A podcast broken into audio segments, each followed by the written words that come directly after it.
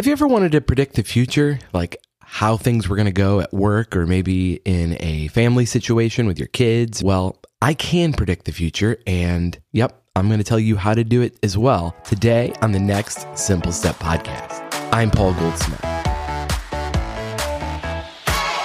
Okay, no hocus pocus here. I am not a fortune teller, but I have learned that the best way to predict the future is to create it.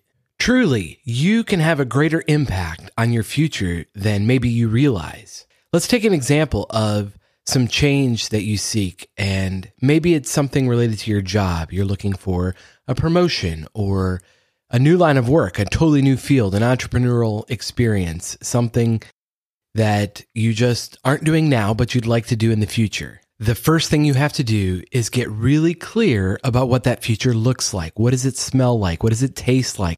Write down all the details that you can imagine because without a full picture of where you're going, it's hard to get there. I recently watched the three part documentary Arnold about Arnold Schwarzenegger.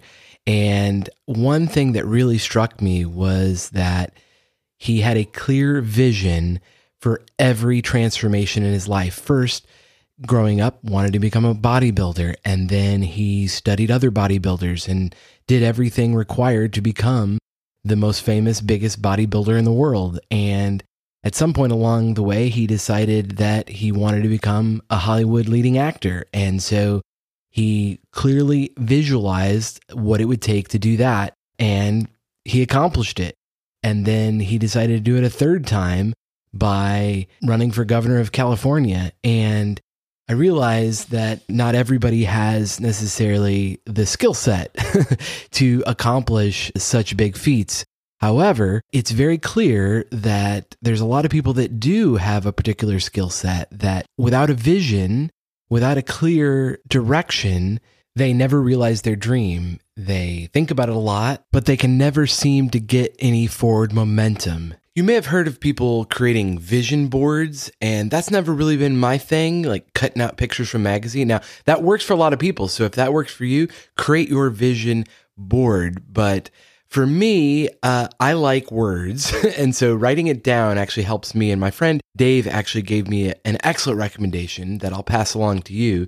He said, write your future biography if you're being introduced on a podcast or to new people in a business setting how would you like your introduction to sound? Write that out, and that becomes the vision you're working toward.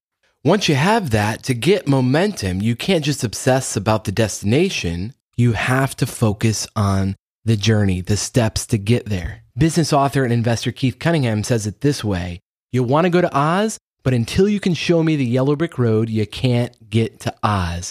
You have to obsess over the yellow brick road. Otherwise, it's a dream, and dreams are not strategies that get you anywhere. They're not plans. People literally will wander in circles without clear direction of where they're going. Scientists actually tested this theory by telling people to walk in a straight line for several hours. And the results showed that participants were only able to keep a straight path when the sun or moon was visible. However, as soon as the sun disappeared, Behind some clouds, people started walking in circles without even noticing it. As the scientist said in the report, the results from these experiments show that even though people may be convinced they are walking in a straight line, their perception is not always reliable. So, without clear landmarks of where you're going, you will literally walk in circles. You have to obsess over the process, the yellow brick road of getting to that next destination or metaphorically, if we're talking about your career or your entrepreneurial objectives. You have to get clear about what the next tangible steps are. If you're not clear about what that is, get curious and just get moving. You'll adapt along the way to see if that's bringing you closer to your goal or further away. And it's really important, though, that you get moving because for anything to get momentum, it has to be in motion. And the worst thing you can do is just sit at your desk or on your recliner and wish you were somewhere else or doing something else.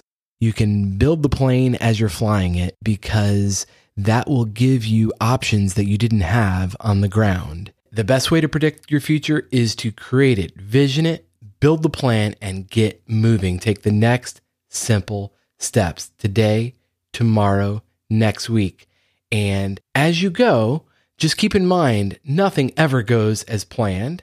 As Mike Tyson said, everybody's got a plan till they get punched in the face. So you adapt as you go.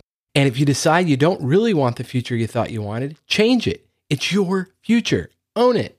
If you're looking for some coaching to help you navigate your next simple steps toward your desired future, reach out. I'd be happy to help with a complimentary coaching call. We can see if we're a good fit to work together. My number 559 574 3210. And I'll talk to you next time on the next Simple Step Podcast.